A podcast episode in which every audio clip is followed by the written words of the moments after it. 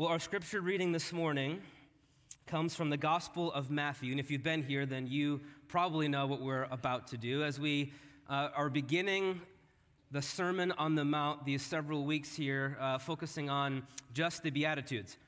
I'm going to pause that for a moment here. I also need to dismiss the kids at this time. Rookie mistake. Kids, you are dismissed uh, for worshipers in training. I was also supposed to. Oh, wait, no. I'm doing this all wrong. The kid's are supposed to stay for the reading. That's okay. You're already on the way. You might as well go.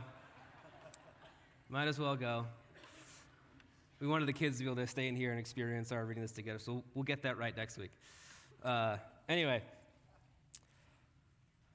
what we're doing throughout this series, uh, we're spending one Sunday on one specific beatitude, and yet at the same time, we are reading all the beatitudes together.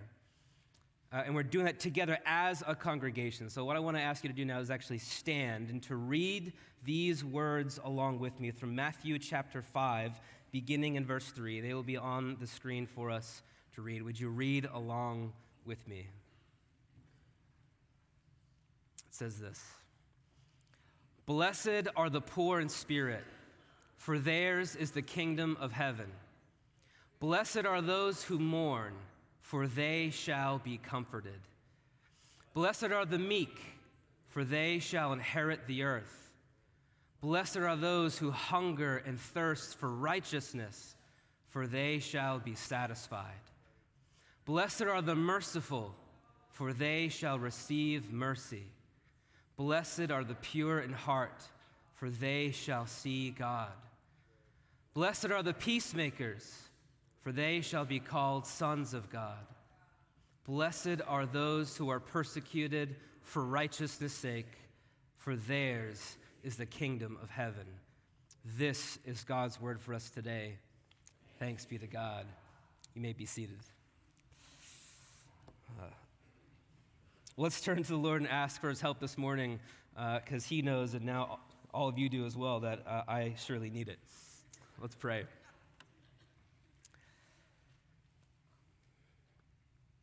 Lord, we ask now that you would grant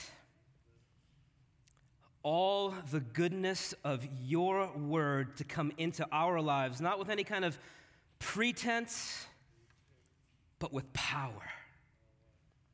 With great assurance that even now we're being guided into the truth through your Spirit. God, use your word to, to strengthen us that we might walk in, in joyful obedience carrying out your will for our lives, not by our own power, but by your power.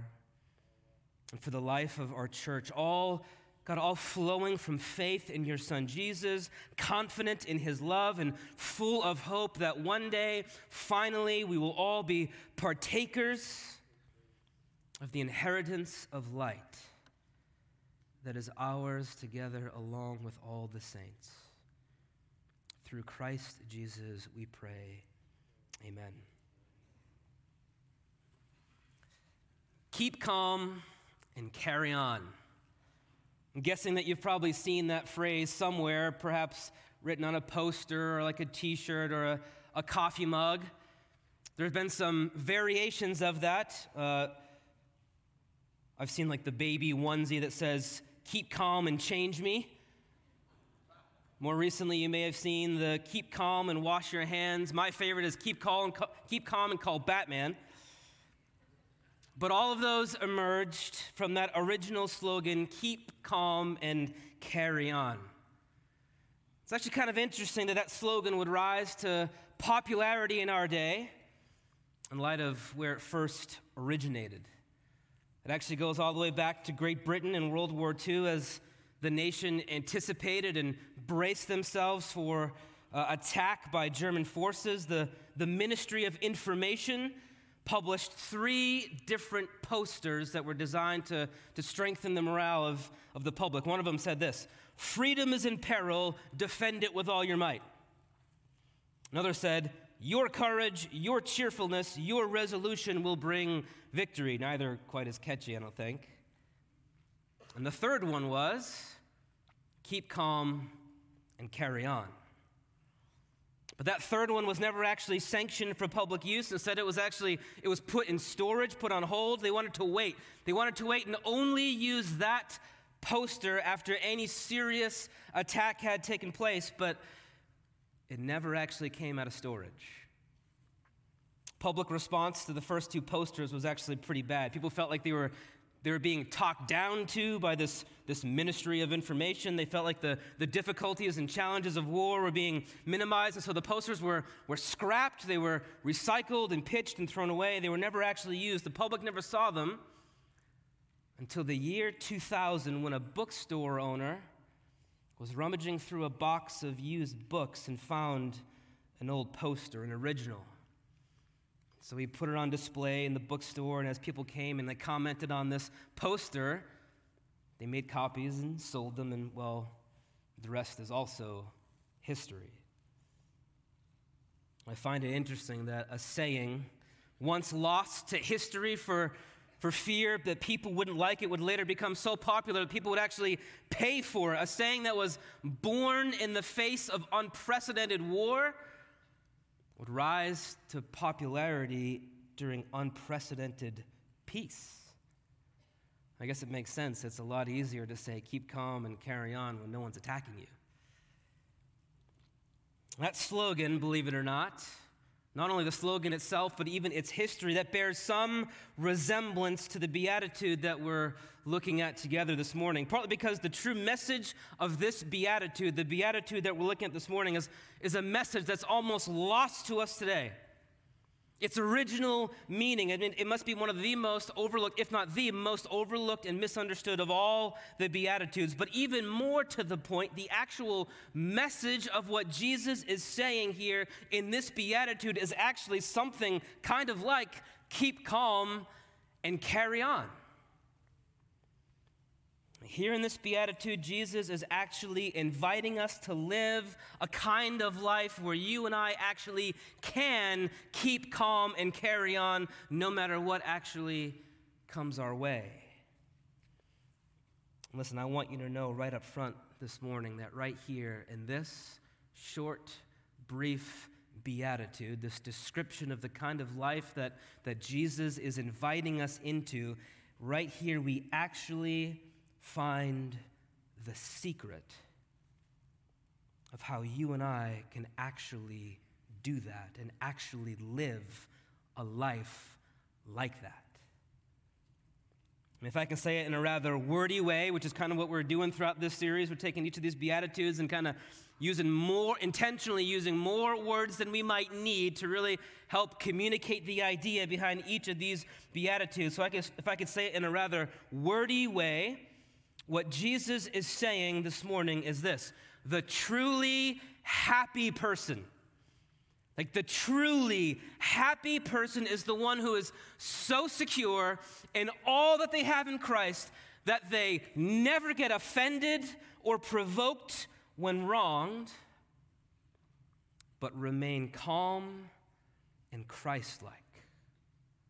That's the vision that Jesus is actually putting before us today. The truly happy person is that person who is so secure, so confident in and trusting in all that they have been given, all that they have been freely given in Christ, that they don't, they never get offended, they never get pr- provoked, they never get reactionary, even when they're wrong, but they can, they can remain calm and Christ like. They can keep calm and carry on. That is, in essence, when, what Jesus means when he says, Blessed are the meek, for they will inherit the earth.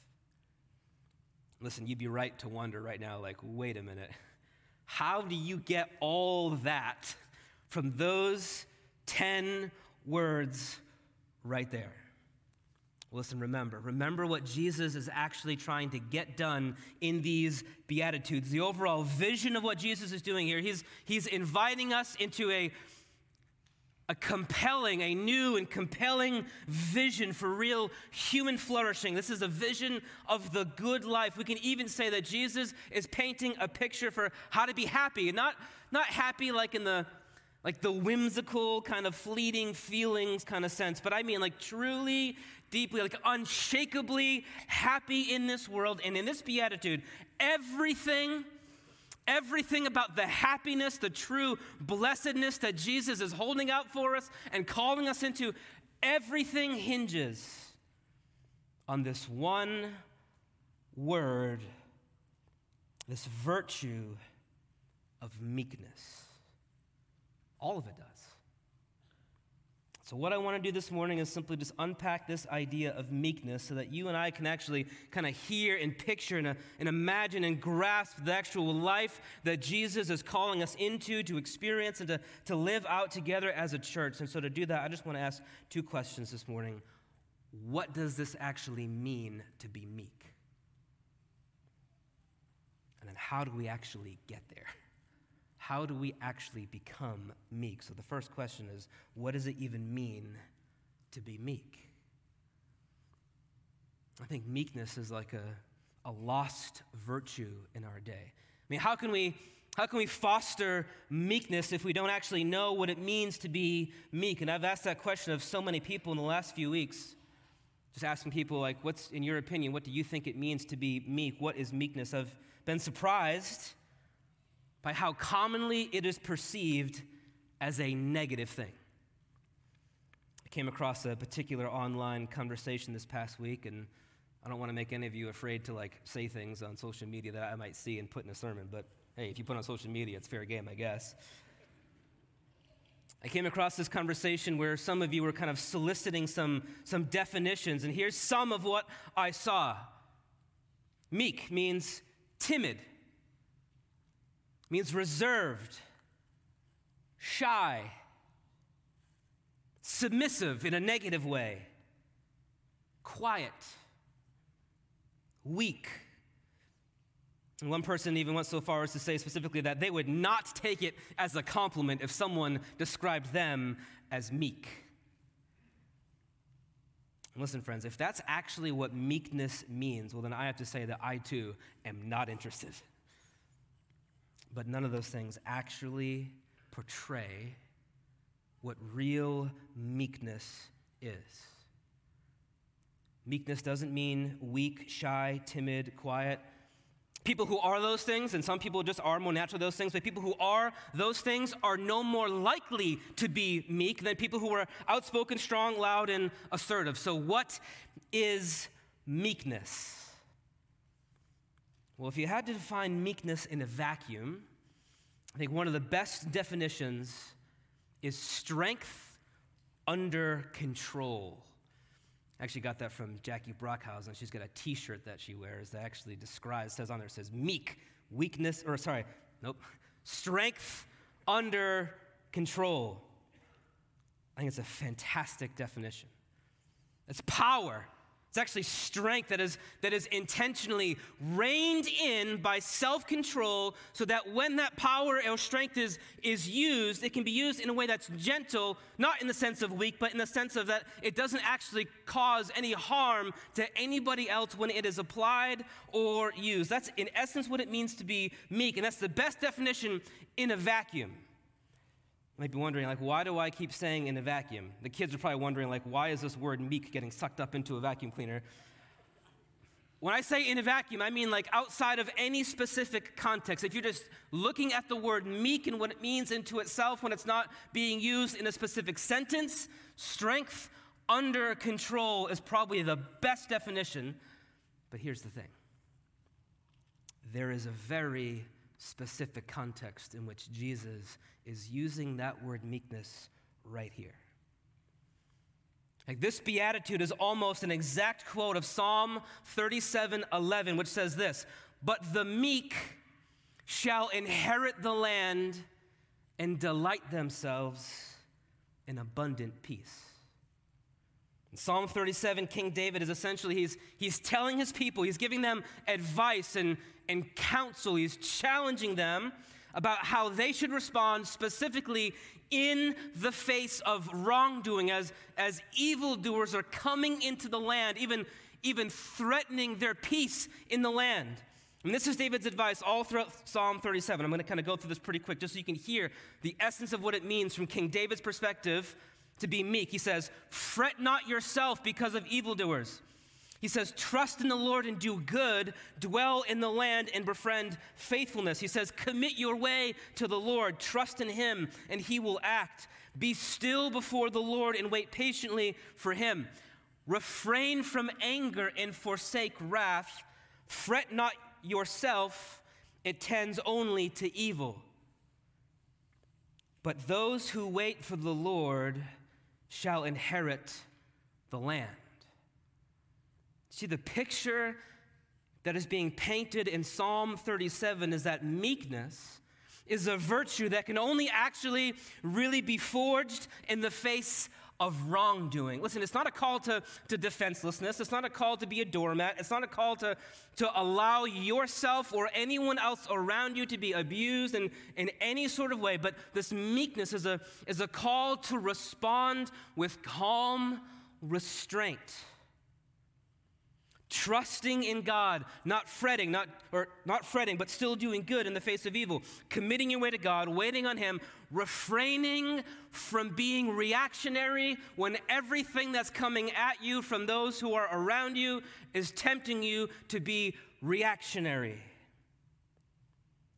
One of the clearest illustrations in the Bible of this kind of meekness actually comes from the life of Moses. I probably wouldn't actually be tempted to kind of look for this kind of an example in the, of a character in the Bible if it wasn't for the fact that in Numbers chapter 12, verse 3, it actually says this Now the man Moses was very meek, more than all the people who are on the face of the earth.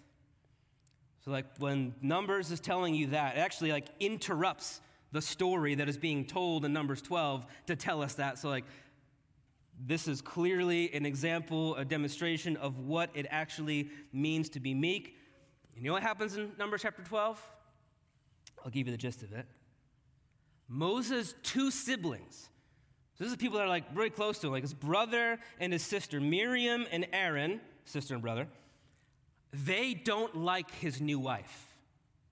Like that's actually the context of what's going on in Numbers 12. Like Moses' first wife dies, he remarries, and they don't like her.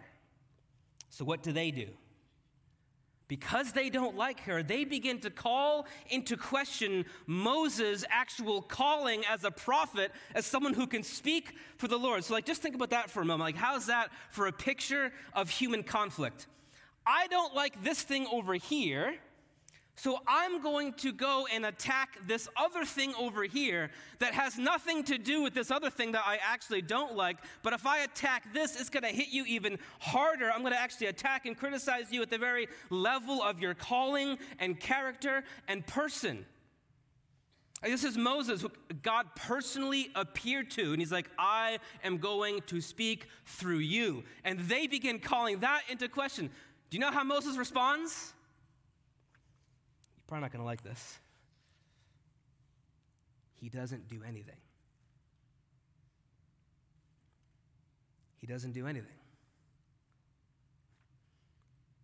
He doesn't say, How dare you question my ministry when the Lord Himself called me to do this? He doesn't say, How dare the two of you, I mean, my own family members, like, the two of you are supposed to be my number one supporters in this. How dare the two of you go and have this conversation behind my back criticizing me?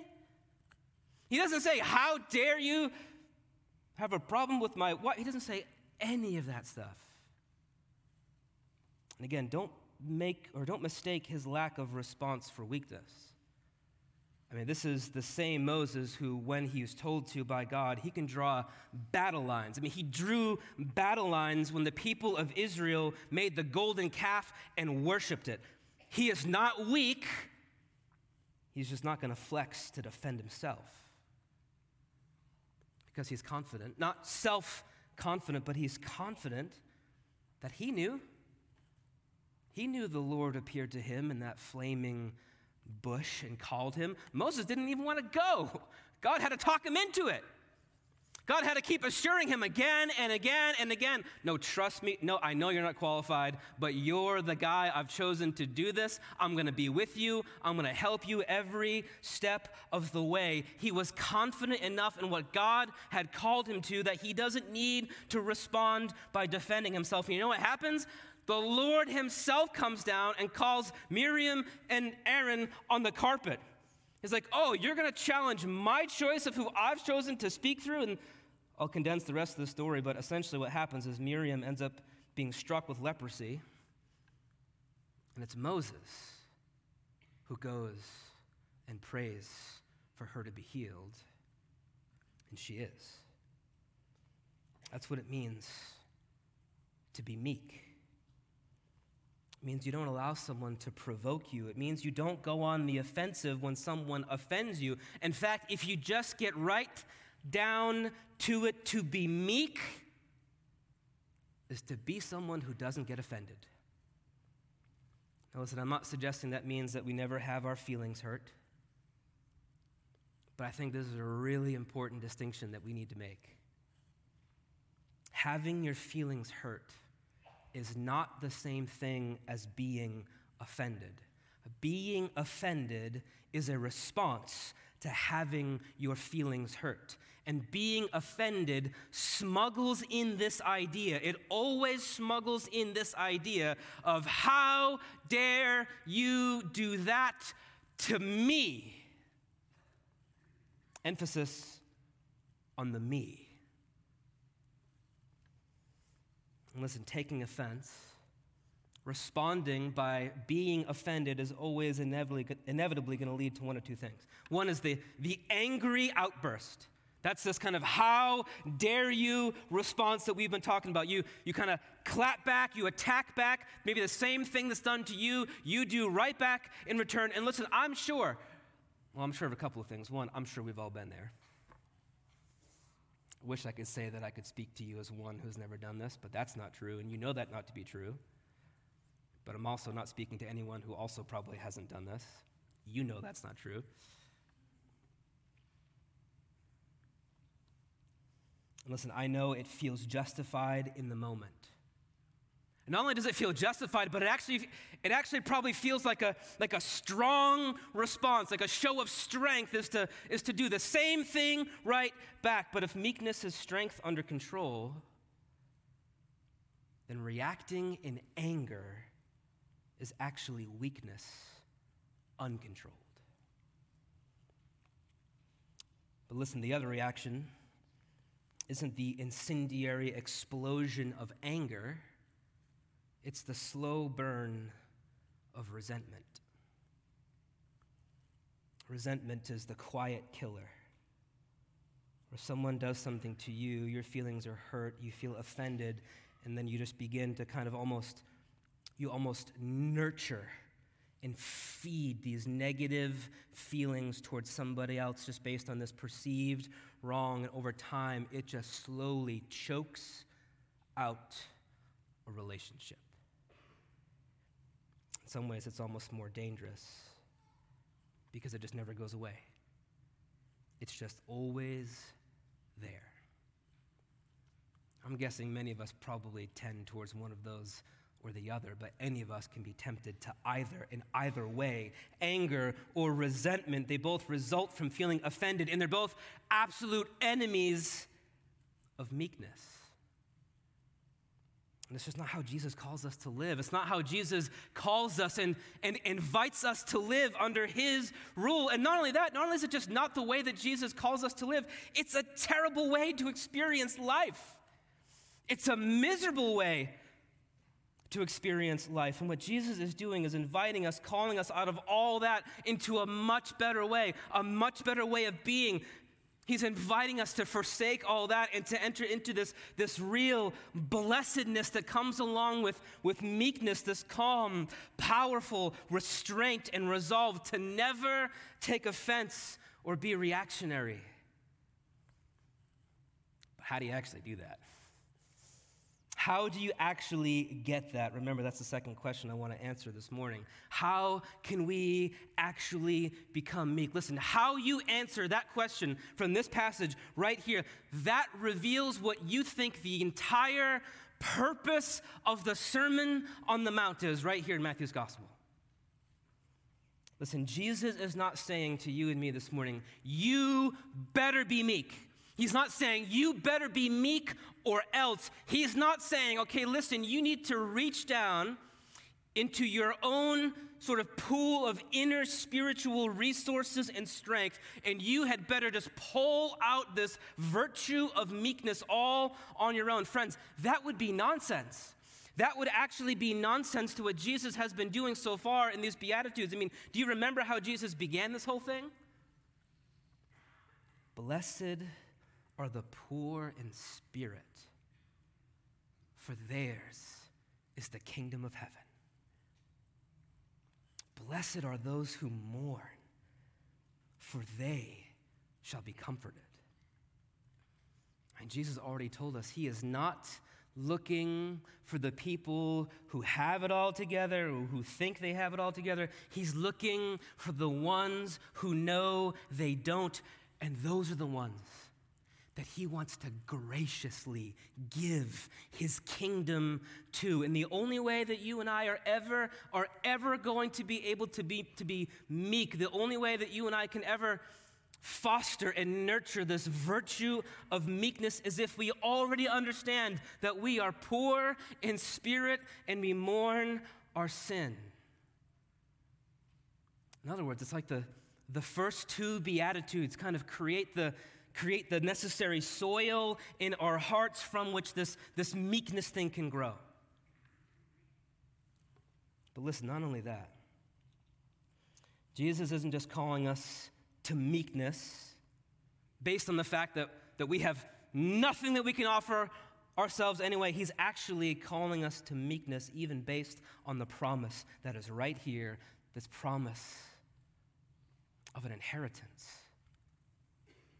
Blessed are the meek, for they will inherit the earth. Remember, as I said before, this is a quote, almost an exact quote from Psalm 37. The whole point of Psalm 37 is to tell people, David, the king, the Messiah is telling his people, don't fret, don't return anger. Instead, wait patiently for the Lord to come. When the Lord comes, he is going to give you the land and establish peace in the land just as he had always promised. And here, Jesus is taking that exact same idea, but he takes that and he, he blows it up, not in the sense of putting it away, but he like, he magnifies it, he's enlarging it. I mean, what could it possibly mean for Jesus to promise that the meek will not just inherit the land, but they will inherit the earth. I mean, what else could it mean other than a promise that we will enter into the new heavens and new earth, that final place of full and perfect blessedness and every other single thing, every other spiritual blessing and actual blessing, all the goodness that will come from entering into that new world, all will be ours. And that's what Jesus is actually saying should be the motivation for our meekness. Listen, be careful. Be careful that you don't see this as Jesus saying, if you are meek or meek enough, then I will give you this inheritance. Listen, it can't be that. That's the whole point of an inheritance. Inheritances aren't given to those who earn them or purchase them, they're given by the one who owns it. Which also tells you something about how Jesus sees himself and even how he's inviting us to see him, even right here in this beatitude. He's making a statement about himself as the one who can promise this full inheritance of everything. Listen, friends, right here, as well as throughout the Sermon on the Mount, throughout the whole rest of the Gospel of Matthew, there's this, this implication baked right into the whole thing that you must come to Jesus in order to get these things because Jesus is the one who can give them and who gives them graciously to those who come to him. Listen, Jesus is going to say this Later in the Gospel of Matthew, Matthew chapter 11, he's going to say these words. He's going to say, All things have been handed over to me by my Father. That's an inheritance. All things. Like that's that's everything. Jesus is in full possession of everything as this inheritance. It's been handed to him by his Father. And he says in verse 28 Now come to me, all who labor and are heavy laden, and I will give you rest. He says, Take my yoke upon you and learn from me, for I am gentle. And that word right there for gentle is the exact same word that is translated meek right here in this beatitude. For I am meek and lowly in heart, and you will find rest for your souls. Friends, Jesus is meek. Yes, at the time of the writing of Numbers chapter 12, Moses had been the meekest man in all the earth. But now, now it doesn't hold a candle to the meekness of Jesus. What Jesus is doing is nothing less than asking us, He's inviting us to follow Him, to follow Him in His meekness. And listen, Jesus, Jesus in His meekness, He's not a pushover, He's not weak. No, Jesus stood up. Jesus stood up. Jesus stood up to the, to the devastating effects of the fall when he saw sickness and disease and he rebuked them. Jesus stood up to demons that oppressed people and he cast them out. Jesus stood up to temptation and stared it down and didn't give in. Jesus stood up to Satan himself and Satan had to walk away in defeat. Jesus stood up to sin itself on the cross and with strength and power reserved and under control, he went to the cross willingly in order to rescue his enemies. He stood up to death, and death had to tap out and give up. Jesus is never weak. He was able to face all that and keep his cool and carry on with the mission that God gave him because he knew because he knew that his Father in heaven had given him all things and he could trust him. And he knew no matter what happened in the end, because the Father had given him all things, he knew that no matter what, everything would be fine. Everything would turn out in the end. And Jesus wants to give all that he has to all who come to him. And Jesus wants to share every bit of his inheritance with us so that we too can know that we have all things. And if we know we have all things, then we can have the strength the power, not inner strength, not self talk and self help and psyching ourselves up, but real strength based on the promise of God in Christ that He has given us all things. So we don't have to respond in anger or outbursts. I mean, think about that. What's actually, at the end of the day, what is behind all that? I know what it is for me it's fear. Right? At the end of the day, when someone does something to you or threatens you or, or harms you or hurts your feelings and you, you're starting to feel like you're going to be offended, I mean, what is at the, the base of all that is, is fear. You're afraid that you're going to lose face or lose recognition or lose some part of your, your self image or identity or a relationship or you're going to lose power or control. At the root of all that is some kind of fear that we're not going to get something that we need. And what Jesus is saying is that through me, and when you come to me, and for everyone who comes to me, you will have everything that you need. So we never, we never need to respond out of fear. But we can be so completely, totally secure in Christ. to be meek. Friends, Jesus is inviting us into a better way of life the blessed life, a life free. Free from self justifying reactive anger, a life free of self absorbed resentment, a life lived in the quiet, calm strength of knowing that all is ours in Christ, even now. I think about those keep calm and carry on posters.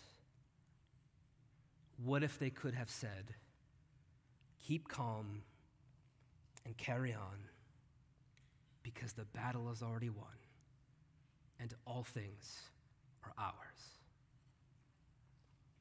Blessed are the meek, for they will inherit the earth. Let's pray.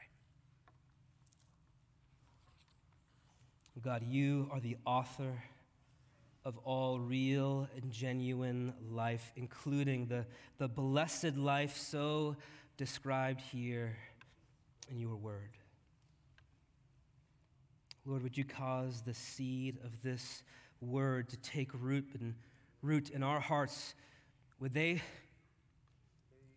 would these words find a home and open honest, receptive hearts this morning, God. Would you cause this word to, to grow up in us, to, to bear real fruit, even the, the fruit of meekness in our lives together as your people? God, only you can do this in us. We ask that you would, in every single heart here this morning. We ask in Jesus' name.